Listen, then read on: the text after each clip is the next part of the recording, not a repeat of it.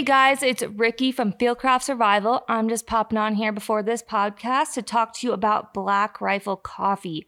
Our great friends over there, we love their coffee. We just came out with a new endurance blend. It is amazing medium roast blend, but they also have some other awesome flavors. They have Silencer Smooth, Beyond Black. Those are just some of my favorites. I honestly just love the Silencer Smooth but you should check out uh, all their coffee flavors that they have online. There's a coffee club. They also have some great merch as well.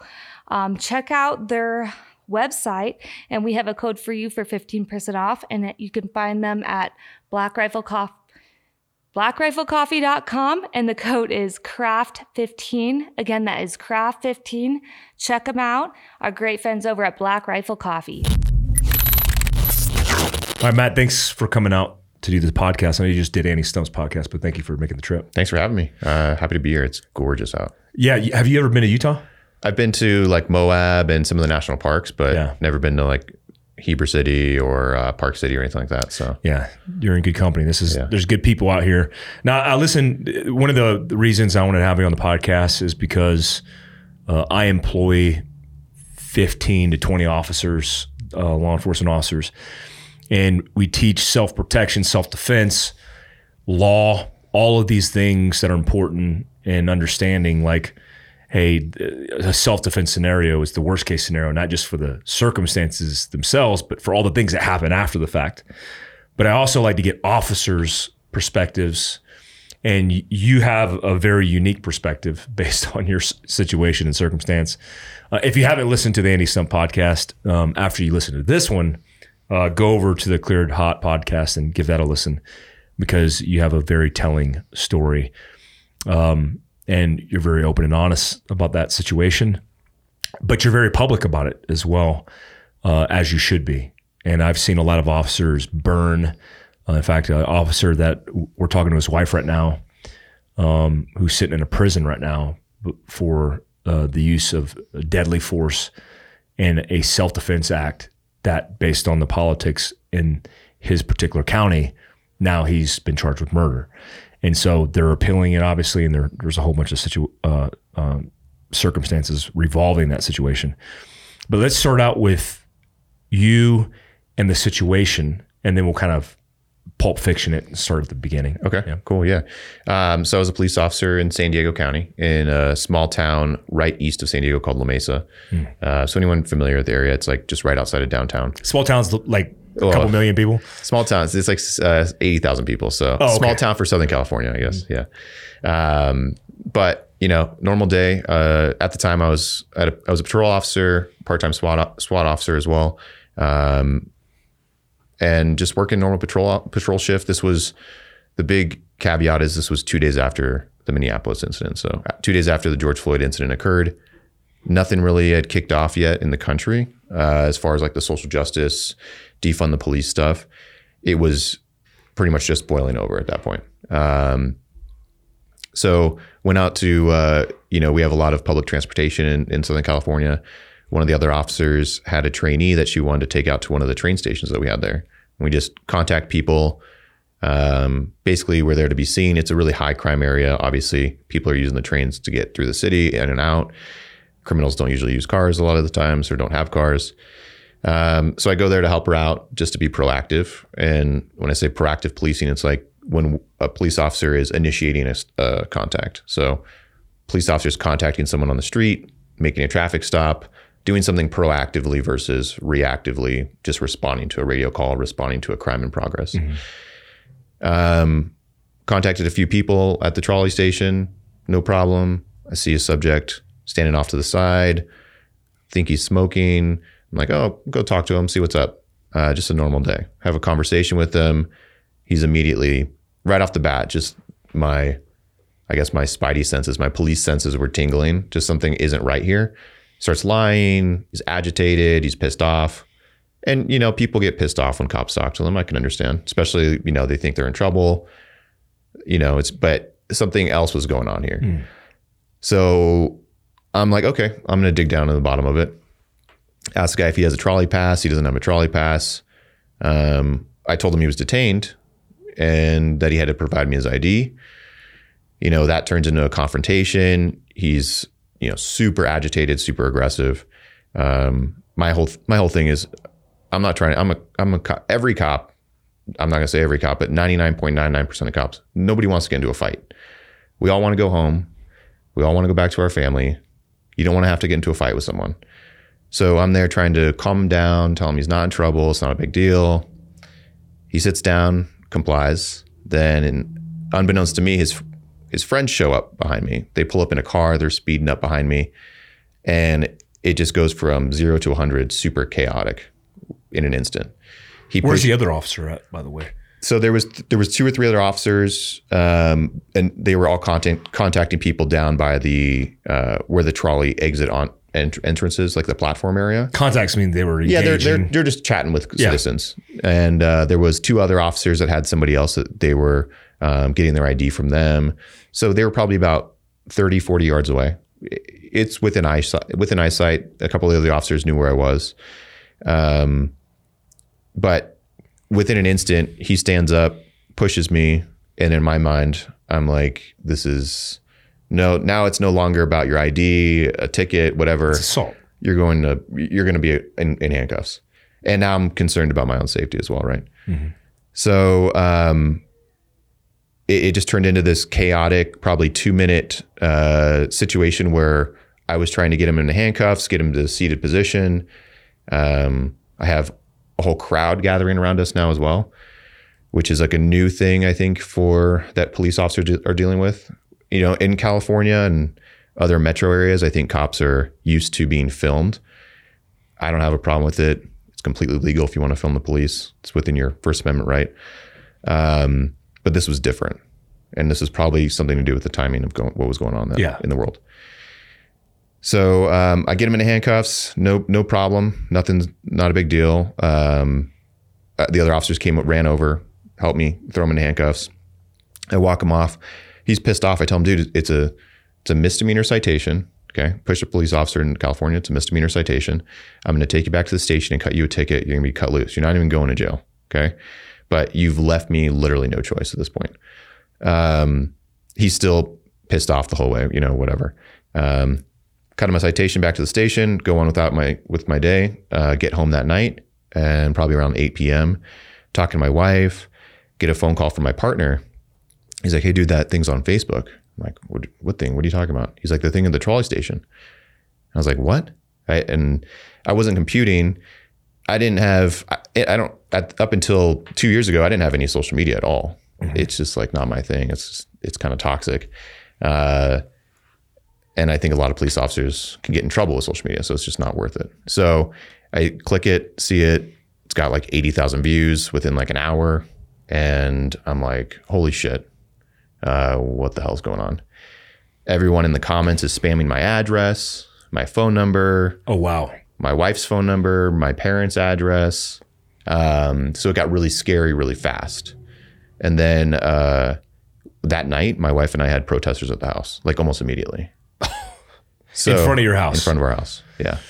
So um, that was going into the weekend with the riots across the country, mm-hmm. um, which then they had riots and there was ended up being riots in the city that I worked as a result of this incident. There was a planned protest that weekend for downtown San Diego. And then the organizers said, hey, let's move it over to La Mesa. It's only a couple miles further east. We'll get more attention because my incident was getting a lot of media coverage. They did that, turned into a riot, turned into just complete chaos. Um, so that was that weekend. Um, I unfortunately, you know, was sitting on the sidelines. I got put on admin leave like two days later because it was a public incident. There was like a lot of media outcry, even though it was like the most minor incident um, the department's like, hey, we're going to do an investigation. We're going to do whatever. We're going to, you know, it's going to be handled. We're going to be transparent about it. I'm like, okay, fine. That's totally fine. That's, uh, you know, the SOP. That's part of, par for the course. Um, but sitting out the day of the riots was definitely one of the hardest days of my life, having to watch that at home. Um, and this is in close proximity, I assume, to your house. So you're it's your community. yeah. So it's a couple. Uh, so I wasn't watching at home. I was watching at a family member's house because we had to the next day after my incident happened, our home was like no longer a safe place. Yeah. Um, And I told my wife, I'm like, hey, let's. I'm like, it's everything's fine. Let's pack the bags for a couple days. Let's get out of here. Let's go to family member's house. So we did that. That turned into being there for like a month and a half. Um, just because we this the house was no longer a safe place. There was 24 hour uh, cops sitting outside my house for two three weeks. Then they had to sit outside my parents' house. It was just chaos. Um, so describe to me real quick what is the controversy around the video that took place in the incident? You know, to be quite frank, the controversy is that I'm a white police officer against and, and the, the subject was, was, black. Yeah, yeah, and that that was the only uh, headline that there was. You know, and you know, so the video that his friends posted, they posted and they used like hashtag George Floyd, police brutality. So that's why it goes viral that week. Yeah, of course. And then um, the media, local media, you know, their headline was white officer, black suspect, you know, controversial arrest. And uh, his friends, of course, started the recording after he pushed me. So, you know, I get, I'm in this pushing match with this this kid. Uh, nobody understands. Nobody watching the video understands what's going on or has any context of what the situation is to begin with. And then I arrest him for assaulting a peace officer, and then everyone's like, "There's no assault. There's, he never touched you. You were the aggressor. You were the one that." And I was like, "Well." 30 seconds before he pushed me. It's just the, the friends, of course, didn't record that. They didn't start recording until after that. Um, so that was the controversy. And then that just the spiraled. Video? Do the, you have the video? The video that he posted? Yeah. Eh, it's out there. I, I, mean, it's it's like on social media. It's all over the place. Like if you Google, the video is like very wide, very widely spread. I mean, they got tens of billions of views. We should, uh, Julian, we should post that for YouTube sure. as a segment. Can we do that? So we'll add it like right here. Okay. So, um, did Andy on Cleared Hot show the video? No, Andy watched the video before. Like he was pretty familiar with my case, and um, so he told everyone. I think he's just like, go check out the video if you want to. If you want to watch it, it's everywhere. You can yeah. watch it. I'm always trying to win up Andy, so uh, he didn't put the video in. Uh, let, we're going to insert the feel video. Feel free to do it. Let's yeah. do it. I, I want people to have context for this, so let's insert the video here and now, and then post video, let's uh, let's talk about the the incident itself. Was there any point of uh, where you thought in the incident this could be translated or interpreted as uh, excessive force? No, not at all. Well, I'll put it out there for you know, and you'll see the video. He's he's not injured whatsoever. Yeah. You know, I push him back into a seat. He's sitting down on a bench. I push him back into a seat. That's the extent of the force that I used. I, if anything, you know, every cop, every one that has military law enforcement experience tells me like I showed incredible restraint. I think I almost showed too much restraint, to be honest, yeah. and, and, it became dangerous for me. Yeah. Um, you know, I was cognizant and aware of the scene around me at the time, and you know, being in a situation like that, you know, I let him get extremely close to me, too close to me for comfort, um, where it became dangerous for him to strike me, try to take something off my belt, do something like that. But at the same time, I had his two friends, which who were just as agitated as him behind me. The last thing I wanted to do was go to the ground with somebody and give it my back to two random people that I don't don't know who are obviously pissed. Yeah. Um, was he yeah. compliant after you got him in handcuffs and started moving when he knew that he was going to jail? Was he compliant? Or was he still uh, no, he was still pretty agitated. I mean, it was it was you know he was probably one of the most agitated, like just a verbally aggressive, uh, agitated, angry people I've ever dealt with, unfortunately. Um, and, you know, I had no clue at all that it was ever going to be an issue. Even after it became an issue, I was confident in the case law that I know, like that I that I know. I'm confident in my policies and procedures. Confident on how I handle myself as a police officer. I had no doubt that I did absolutely nothing wrong. So, so, so, uh, you're in fear for your life and your family's life because now you have protesters giving, um, given your address was on Facebook, showing up at your doorstep, and then you make some changes. What what happens next? Yeah, so um, we ended up selling our house because I just couldn't, in good mind, have my wife be there, be there by herself. You know? Yeah, of course. It's just it was it while was, you're on duty. Yeah, yeah. Uh, or, you know, I, I, couldn't even go to the grocery store and leave her alone. You know, without thinking myself like, is something going to happen? Whatever. And then so while those that going into that weekend when the riots occurred at in the city, my house is a few mile few miles away, and they planned a separate protest at my house. So there was like 250 people outside my house, um, with a bunch of police officers and undercover officers around there, and we weren't there obviously, but um, you know, watching it on our ring cameras and our security cameras at the house, like people protesting and chanting and doing all that stuff, getting run out by the neighbors eventually. But it was just, you know, it was, it was heartbreaking for us for sure. So we went into that. Um, you know, I knew that there's gonna be an internal investigation, but then once the riots happened, everything changed. You know, that changed a lot of things. Once there was buildings burned down and uh, the National Guard got called in, um, internally things started to ch- started to shift. You know, and I felt that pretty quickly. What was the uh, first indication of uh, the case built against you? What were the first indications that, hey, this wasn't what I thought it was, and you're starting to get trickled in information coming from the department? You know, they kept it pretty quiet for the the investigation was probably the quickest police investigation, internal investigation ever. It took six weeks. Usually they take like 51 and a half weeks because they got 52 weeks. Um, but you know, I went into, I had an internal affairs um, like statement that I had to give, basically an interrogation that lasted five hours. And I had my attorney with me and five hours, five hours. Oh, one incident. Yeah. That For lasted that two minutes. Yeah. Two minutes. Yeah. Yeah. Okay. Um, so I had two two guys. So the city, when I found out the city went in and hired an outside investigation firm, that's when I knew something was changing. Yeah. Why are you going outside of the the internal affairs guys. Why are you going to pay? Uh, out, they paid this firm like hundred grand to do an investigation. It was basically like a, a a hit essentially. So I go into the room, you know, I'm going through everything. Again, I'm very confident in all, everything that I did. Everything, I'm, everything's on video. I have no issue.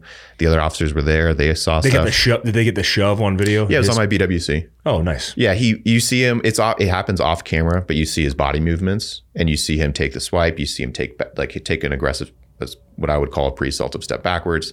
Takes like a bladed stance, um, and the towards the end of the investigation, the investigator said, you know, this isn't about your use of force. We believe your use of force is totally justified. This is about your honesty. And in that moment, I knew exactly where they were going. I was, I just knew what they were going to try to paint, and I, I defended myself, of course. They wanted, they had questions about my honesty, about why I contacted him, um, the things that you know, our interaction between each other. Um, basically all subjective. All subjective. Yeah. things like the, around the my training based on my training and was it whether or not i knew or not that i could contact him where he was so on and so forth.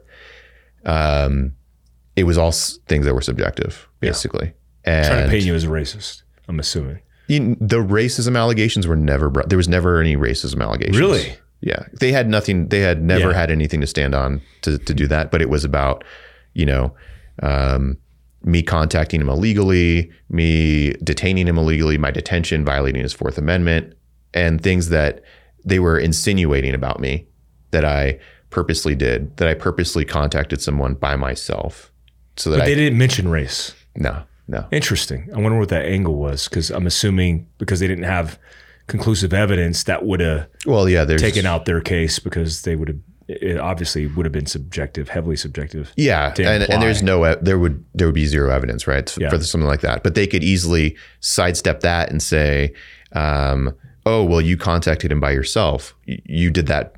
They concluded I did that to affect an illegal arrest. That I had predetermined that I was going to go arrest this guy before I even contacted him, which couldn't be farther from the truth. And it's you know it's very simple. It's like, hey we work by ourselves all the time. I work graveyards. I'm yeah. I'm working in a patrol car by myself for 12 hours at night, and I'm contacting guys by myself at 2 a.m. in a random car. Why is it a, why is it a problem at 2 p.m. in the middle of the broad daylight at a packed trolley station that I can't contact by myself? So and nobody wants to affect the rest because they don't want to do the paperwork. Eh, well, there you go. Yeah. And it's like so, but and it just the things that they had said, you know, they were not adding up. But you know, they had, I knew the way that they were going to paint the picture was that I was a rogue police officer. I was dishonest.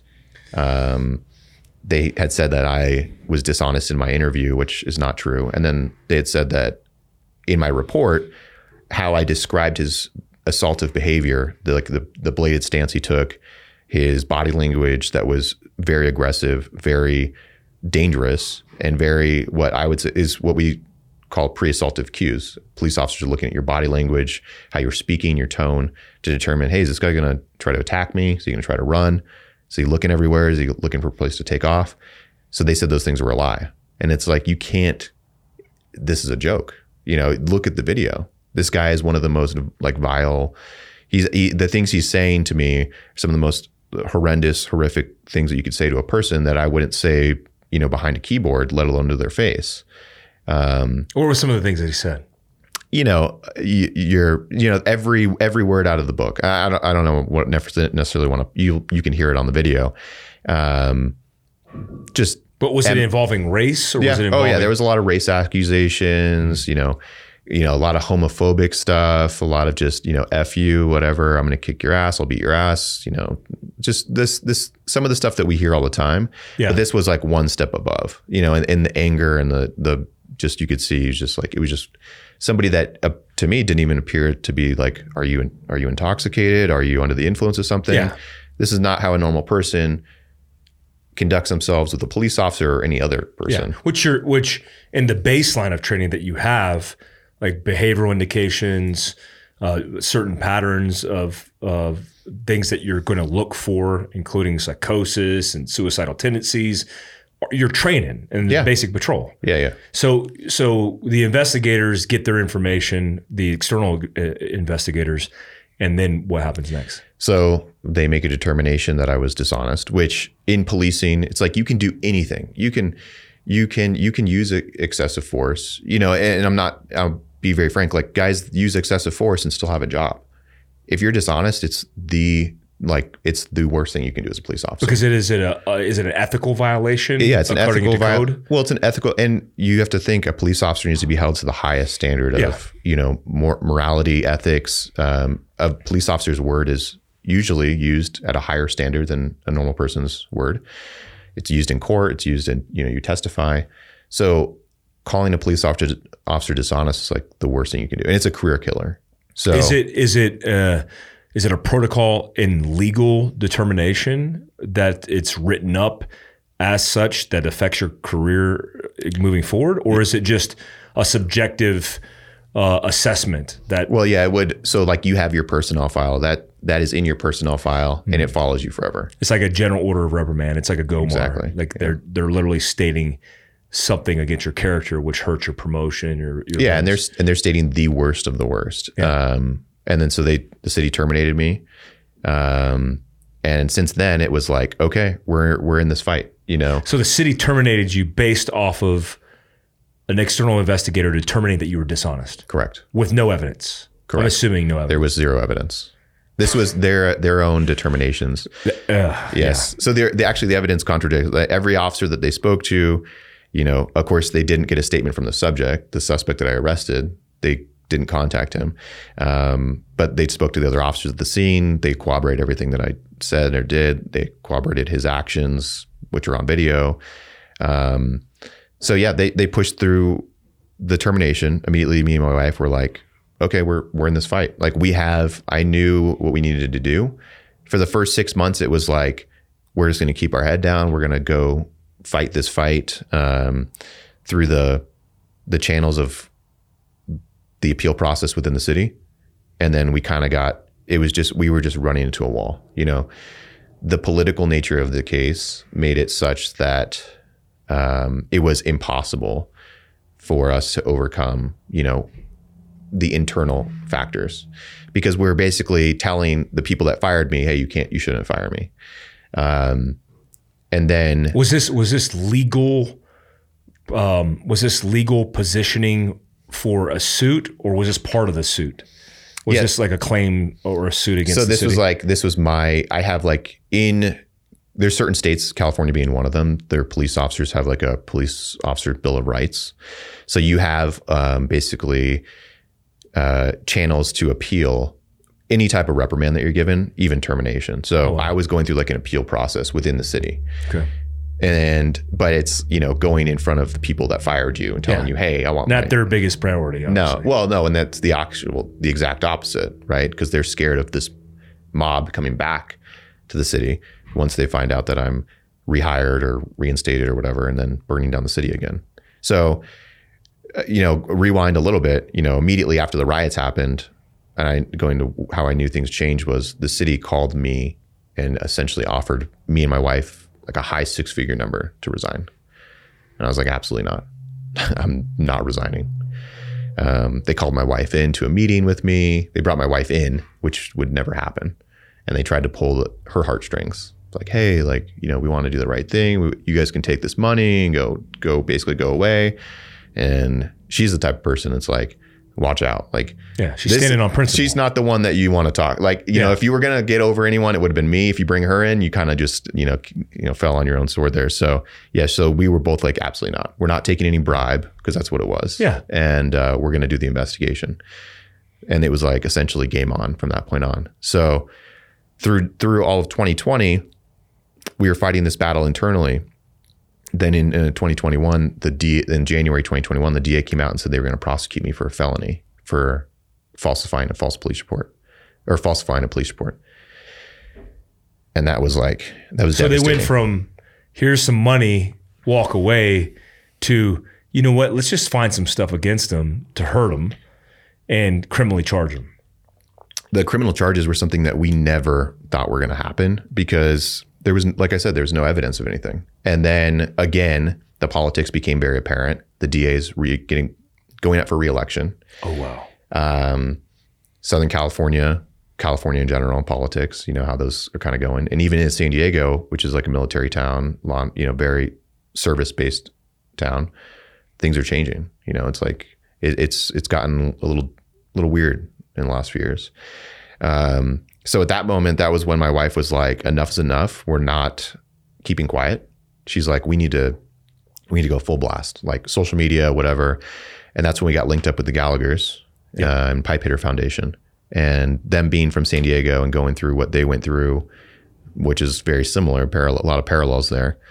Um, they jumped on board to, to help us. They were like one of the first foundations that jumped on board to support us, give us a platform. And then my wife was like my mouthpiece for a solid year. Um, I couldn't talk. I got a felony charge pending. Um, so my wife was doing the rounds anywhere we could get on, uh, podcasts, local news, whatever that that would have her on, and she was just just starting a basically just this huge movement on our Instagram. Uh, is at Clear Officer Dages, and um, within a few months, it was just it was gaining traction, it was gaining speed, and our whole goal was to change the narrative going into if we had to go to trial to go to change the narrative. Because we saw what was happening around us, we saw what the media was doing because it was just a one sided narrative, um, and very quickly we realized like this is going to go to trial just because of the politics. What was the specifics behind the actual charge they filed? So it was for falsifying a police report, um, you know, and the DA determined, or uh, I guess alleged, that I made false, knowingly false statements. So I purposely made false statements regarding his behavior, like I said earlier, some of his actions that he was doing before I saw him, you know, when I thought he may have been smoking. Um, and then also the reason for my stop when I told him that, you know, he's detained for not having a trolley pass. How will they determine that they're false if you wrote the statement pre, like, like you weren't trying to manipulate the circumstances to get out of anything. You just wrote the statement as you saw it. How would they Exactly. determine? I mean, that Well, seems kind of they're telling me that what I saw with my own two eyes didn't happen. And you know, so you know, fast forward into eh, we we knew just very quickly it was like here we are going in, in front of polit- in in front of running in front of this po- political train again. You know, we would um, all we were trying to do, we were trying to make as much noise on social media as possible, especially locally too, because Yeah. people had so many questions. It was like, and things started to ch- shift in 2021. People, you know, the crime was spiking like crazy. Yeah. Um, defund the police wasn't the greatest idea. defund the police turned into refund the police. Yeah. You know, um, and so people's, and then the same people that were scared to speak out, because I think a lot of people across the country are very pro police, but in 2020, they just got quiet. yeah, right? And they us. were scared. Not us. So those people that were quiet in 2020 started to speak out in 2021, like just, you know, normal civilian people that were just like, you know, enough's enough. Um, this has gotten ridiculous. But, you know, we went every step of the way where it was like, I told the, you know, I told my attorneys, I'm like, hey, like we have to get them all the transcripts for everything. Maybe the DA doesn't have everything. Maybe they did this like unknowingly. And turned out no, they they they were moving forward no matter what. But like, you know, for instance, the the report that the my department wrote against me for the crime was, you know, in the investigation portion, it was two sentences long. That was their investigation. Two sentences like, you know, we determined there was a finding of dishonesty. We recommend filing felony charge for felony charges. Yeah. You, you get um, a misdemeanor charge for assaulting a police officer in uniform in the line of duty, and you get a felony for a subjective uh, lie about falsifying uh, information on a police report that was written pre determining that there was even a conflict or issue. Yeah. Just a, it, you literally are writing your own witness statement of what you see because you see it, and then that's falsifying. What what was the evidence, if any? Was there any? No, zero evidence. Oh. Um, you know, it was like uh, it was a lot of so going into, and that was the thing. We I was like, they don't have any evidence. They don't have anything that they can do you know, and it kept getting pushed forward. And um, I'm assuming just, they try to get pushed forward through the the election process, and then after, like, we'll drop the charges. Like, like that's the plan. They had a plan. No, but, I think their plan because they wanted to because they had they had a problem that arose very quickly. So they charged me in like January 5th or something like that of mm-hmm. 2021.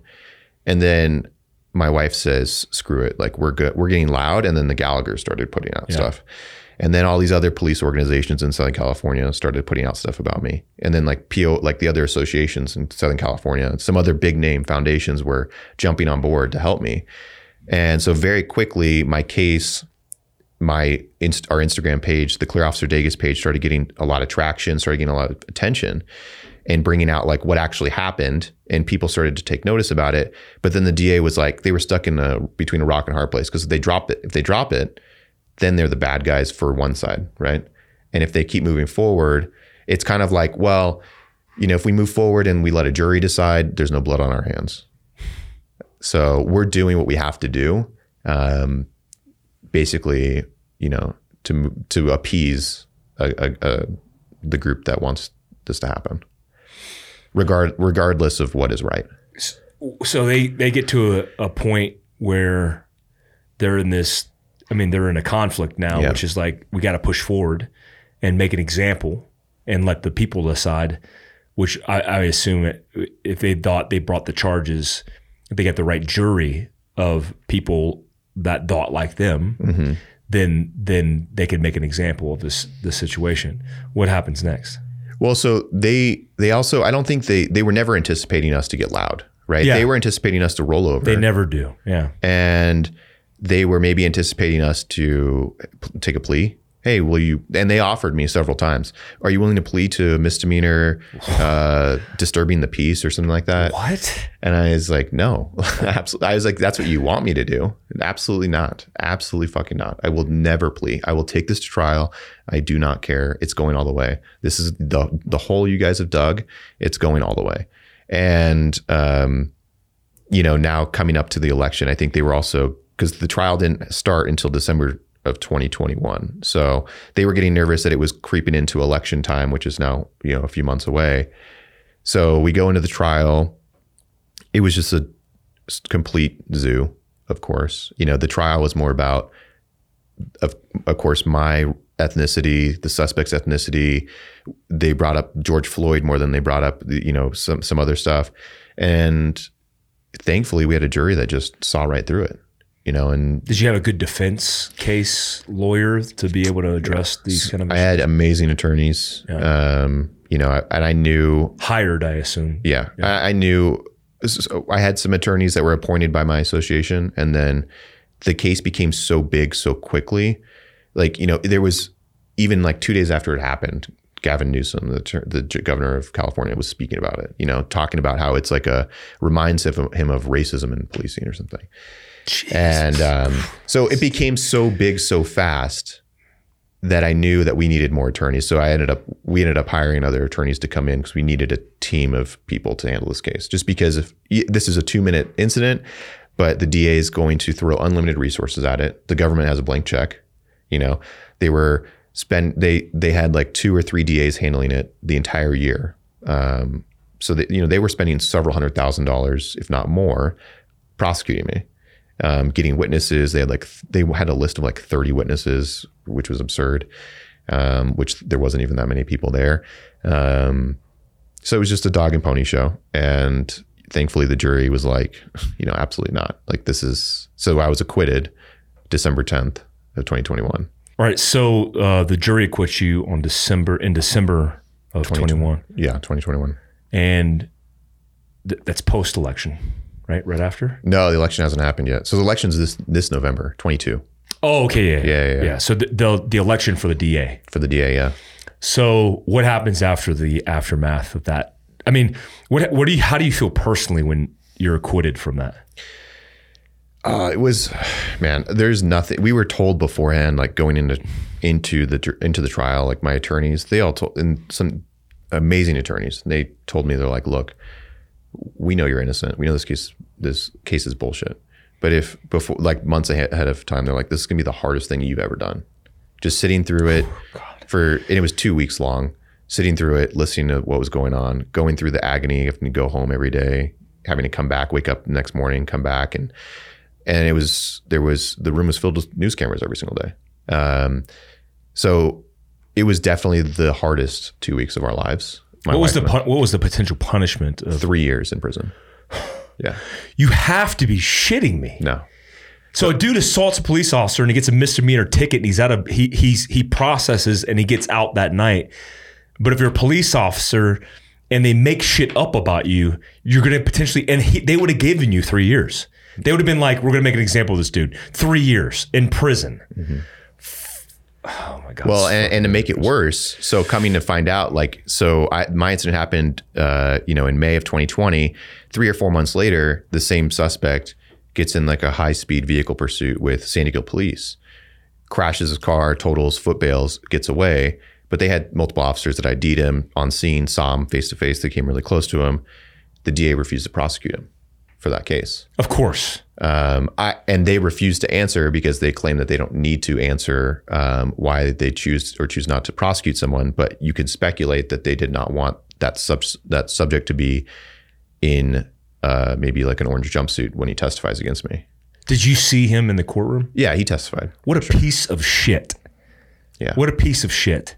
All right. So what what happens after this? So, you know, after we got acquitted, man, we were on cloud. I mean, I came in, it's more than cloud nine. It was the happiest, most, it was more, I was obviously relieved, but to have my family and friends there, everyone was bawling. To have all the support that we had. Um, I had so many great people from like police foundations, military guys, um, like, you know, people that became family, guys that were, you know, team guys that know Eddie came to watch my Mar- I had Mar- uh, one of my best friends now is a guy that's a MARSOC guy, came to watch every day of my trial and was bawling. This biggest, toughest suit I've ever seen.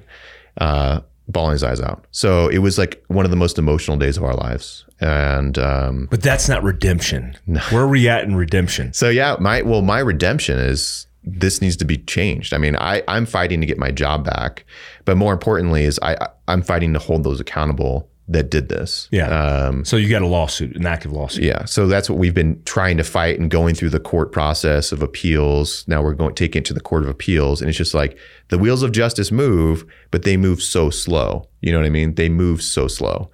Um, and we saw obviously the justice system works because it worked, you know, obviously in my favor. And I saw that, you know, throughout all the pain that we went through, it ended up working in our favor, even though it should have never been there. But yeah, that's the next step because I being a cop is like my it's I tell everyone it's like a vocation. It's like you know if you want to be a police officer because it's it's not a it's not necessarily a great job, right? You know, especially in 2022. It's a shitty, horrible job. Like who who the fuck wants to be a cop? Yeah, yeah. So, but it's I will tell you it is, and I tell people all the time, it's the most fun job ever. And I for sure. And it's has its really low points, but it has its like you will like the friends you make, the camera, like the memories, the things you get to do. It's just it's fun, and yeah. and you get to serve your community. You get to like do something that is more than just about yourself. Yeah. Um, so my goal is, you know, I want to be a cop. That's do you want to be a cop back in the same county? uh, I know I don't, but um, you know, I, I want to be, you know, even if I'm reinstated for one day, I want to be reinstated for one day, and yeah. then say peace out. I'm out. You know, I'm out of here. Exactly. Um. So you're fighting to get your job back. Is the same DA in the same position? Yeah, she is. So she's she's unfortunately. What's her name? Summer Stephan is her name. Yeah. So Summer Stephan. Stephan. Yeah. Right. So she is you a. Put those her notes down below, her email down below in the notes. It's funny. She's like a, you know, she ran in 20, I think she got elected 2018 or something like that, but she ran Republican, pro law enforcement, all the law enforcement associations in San Diego funded her campaign. And what? then in 2020, the summer of 2020, she denounced her Republican affiliation, summer of 2020, and then is now like readjusting her, you know, what she's doing because you know the it's uh, you know survival of the fittest. I guess the writing's on the wall in She's California. placating towards whatever exactly. is going to support her in her job, in her salary, 100%. in her role. Um, so what is the what is the fallout, if any, department wise? I mean, like, there's got to be fallout in that department. It's specifically yeah. What what county is this? San Diego. So this is San Diego County. You were a sheriff's uh, La Mesa Police. La Mesa City Police. Yeah, correct. Where is this position of the of the city, the chief of police? Where where where the fuck is the chief at in all this? The chief resigned the day after he after he fired me. That was his last order of business. Did you talk to him afterwards, figuring out why he did that? Because it uh, seems like that would have been obviously. I mean, if I'm a chief and I'm fucking over one of my guys, um, resigning because of the circumstances of all that, you're out because you either know you intentionally screwed over some money, or you're bowing out because you're a coward. Yeah. Well, we're both. He, yeah, he bowed out because he's a coward. Um, and you would think after putting you know 35 years in law enforcement and making it to that position, and doing whatever, and your last order of business, you would think you'd want to to you know do it honorably, right? Do something honorably, make make something right, potentially save my life, my livelihood, my family. Uh, but no, he chose the other way. So uh, the the day after they charged you with a felony. No, this was the day. This was back in 2020. So this so, is the day that you, yeah, uh, when I was fired from the from the agency. Wow. So the, I mean, the department is definitely you know, I, I'm still friends with a lot of guys there. The guys that are still left there of course, because after my incident happened, there was a lot of guys that got the hell out of there, of course, as fast as possible. And and that's the same goes for a lot of cops in Southern California and San Diego. Guys are like, we're out of here. Not just because of, I mean, my incident, you know, and I was kind of became, you know, the scapegoat for a lot of things that happened in San Diego, but there was a lot of cops that were just fed up with what was going on in California. In in San Diego, it's like there's no repercussions for your there's no repercussions for the guys that are doing the bad guys. And then now we're going to go target police officers that are trying to keep people safe. I, am interested in why you would want to go back, uh, whether symbolic or actually doing the job. Why? Like, why would you want to go back and do it? Is it out of principle for you based on the circumstances? Like to be a cop? Yeah. I mean, I have other things I can do. I mean, I have a college degree. I have like other things I can do. You know, it's just like since my whole life. It's all I've wanted to do. Well, it's all I've really wanted to do. And I finally, you know, you know, I, I went to college. Uh, you know, initially, you know, I went to law school for a little bit. I had a scholarship to law school. I decided I was like, this is not for me. Very quickly, left law school, um, knowing that I wanted to be a police officer. That's all I wanted to do. Got a corporate job for a little bit because at 23, I was like, I can't be a cop. Like, you know, I have no life experience. Yeah. Um, and then became a police officer. And it, I had never been more fulfilled in my life, you know, just personally, professionally, um, waking up every day and, and, and liking what you do and knowing that like you're really making a difference. You're not just collecting a paycheck. Um, but now, I mean, our I, I want to be a police officer again. That's and that's going to happen. But now I think our lives have changed in an unexpected way, in a positive way, because there's so many families, you know, now that like the the Clear Officer Dages page has become so popular, and it's mostly law enforcement families that follow us. Um, all I hear is this the same thing that's happening across the country. Not to the same extent, but similar circumstances. And because it's not getting news, it's just getting swept under the rug. So it's like there's a need for advocacy. There's a need for helping other law enforcement families. There's just there's a need to bring some of these cases to the forefront, like you were talking about that Alabama cop. Yeah. Um, that no one wants to talk about for whatever reason. Yeah. And swept under the rug is like putting these guys in shackle, these guys and gals in shackles and prison prisons with actual criminals mm-hmm. while they have because it's uh, politically driven have no day uh, to see justice through because of all the politics that are completely suppressing their cases. Yeah, and it's what's sickening to me is the politics that are involved with this and the political actors that continue to get away with it, especially in California. I mean, I hire five to 10 police officers out of California in different areas. Uh, CHP has a better run of reputation. Mm-hmm. Um, and there's certain specific departments, Sunnyvale, um, uh, t- uh, not Turlock, but um, uh, Modesto, mm-hmm. uh, where we have police officer friends that they, they, they work with good departments. But when you look at heavily populated metropolitan areas where they have a political, uh, a potential political lean, and then that lean determines the fate of these politicians. You have this kind of corruptness, yeah, and it's sickening that um, this uh, this loser district attorney is still in her position, knowing that in her backyard are patriots of law enforcement, first responders, and and the SEAL and Navy community it's like, what the hell is going on in San Diego? I mean, uh, Jocko needs to run for freaking whatever because that's his own backyard. Yeah. And it just bums me out, man. Uh, what is the timeline for you?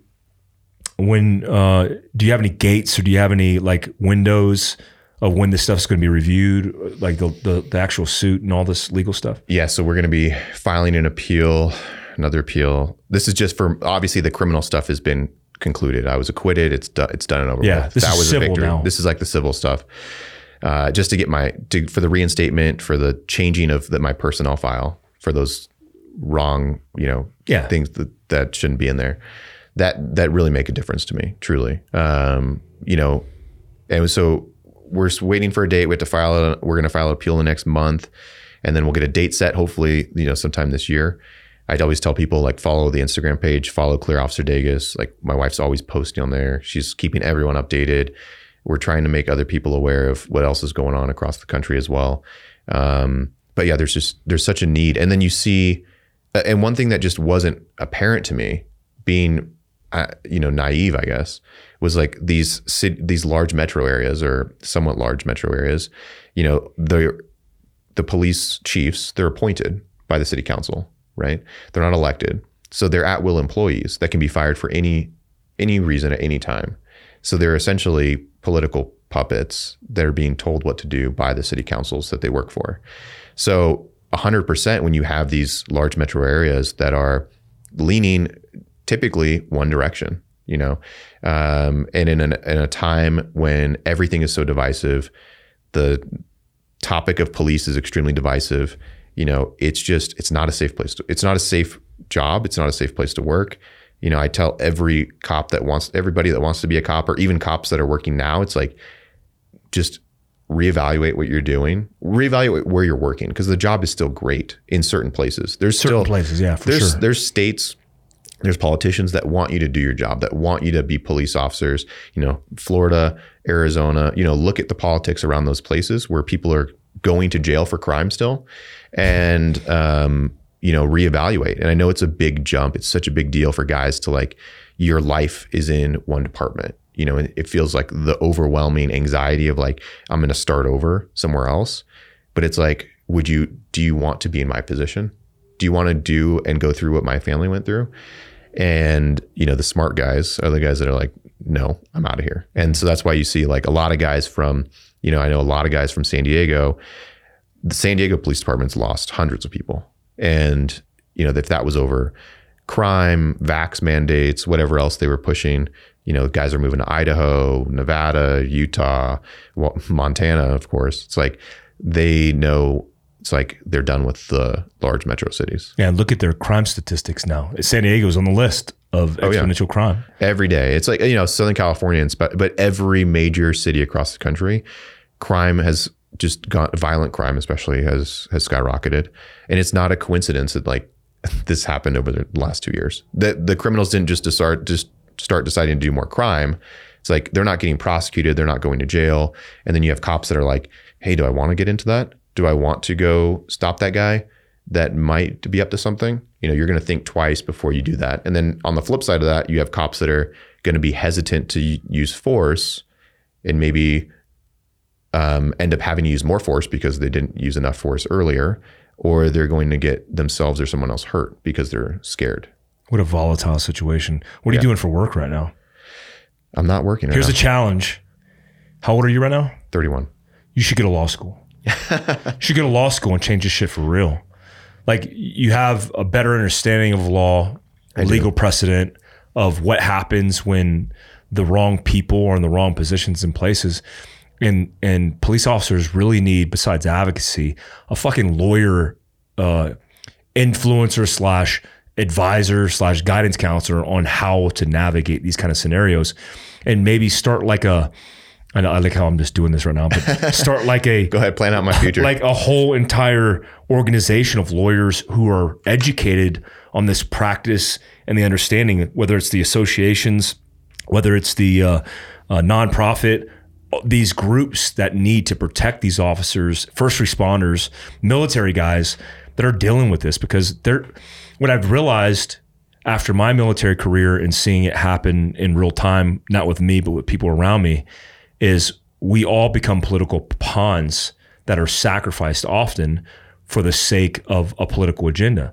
And we need real people who who really know how this works. And you obviously have been uh, at the forefront of this flame and fire. You know. Yeah, there's no crash course, right? You know, there's no, and you don't know what you don't know. Yeah. So, and especially when you're and you know, me and my wife, we had no idea what we are getting into. So yeah, we we know, and now it's like, if anything, it's like I would love to be able to help other cops that are going through similar circumstances, or just you know, because there's a need. Whether it's like whether there's cops that are going through you know political stuff, whether they're going through you know criminal things on their own, or you know even cops that are they're fighting with cities over you know medical stuff. It's like that's a whole other thing. It's like because yeah. there's no VA for cops, right? Yeah. So it's like and you guys see the worst of it, man. Like I've seen a lot of combat, a lot of dead people, um, mostly that I've killed myself. Um, but I've like seen a whole bunch of this chaos. But you when you look at a police officer who sees the worst side of society, crime, children in harm's way, death and destruction behind the curtain, like nobody wants to see that. And they want to pretend like it doesn't exist.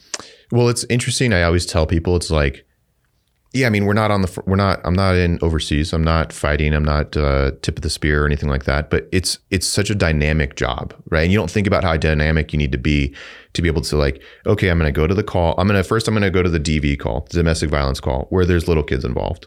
Okay, then I'm going to go to the guy that just shot himself in the head. Then I'm going to go to the kid that the mom that's calling us that um, wants her kid to get out of bed and go to school. And then now I have to talk to little kids. It's like you're doing so much different. You're, you're wearing so many different hats at so many different times.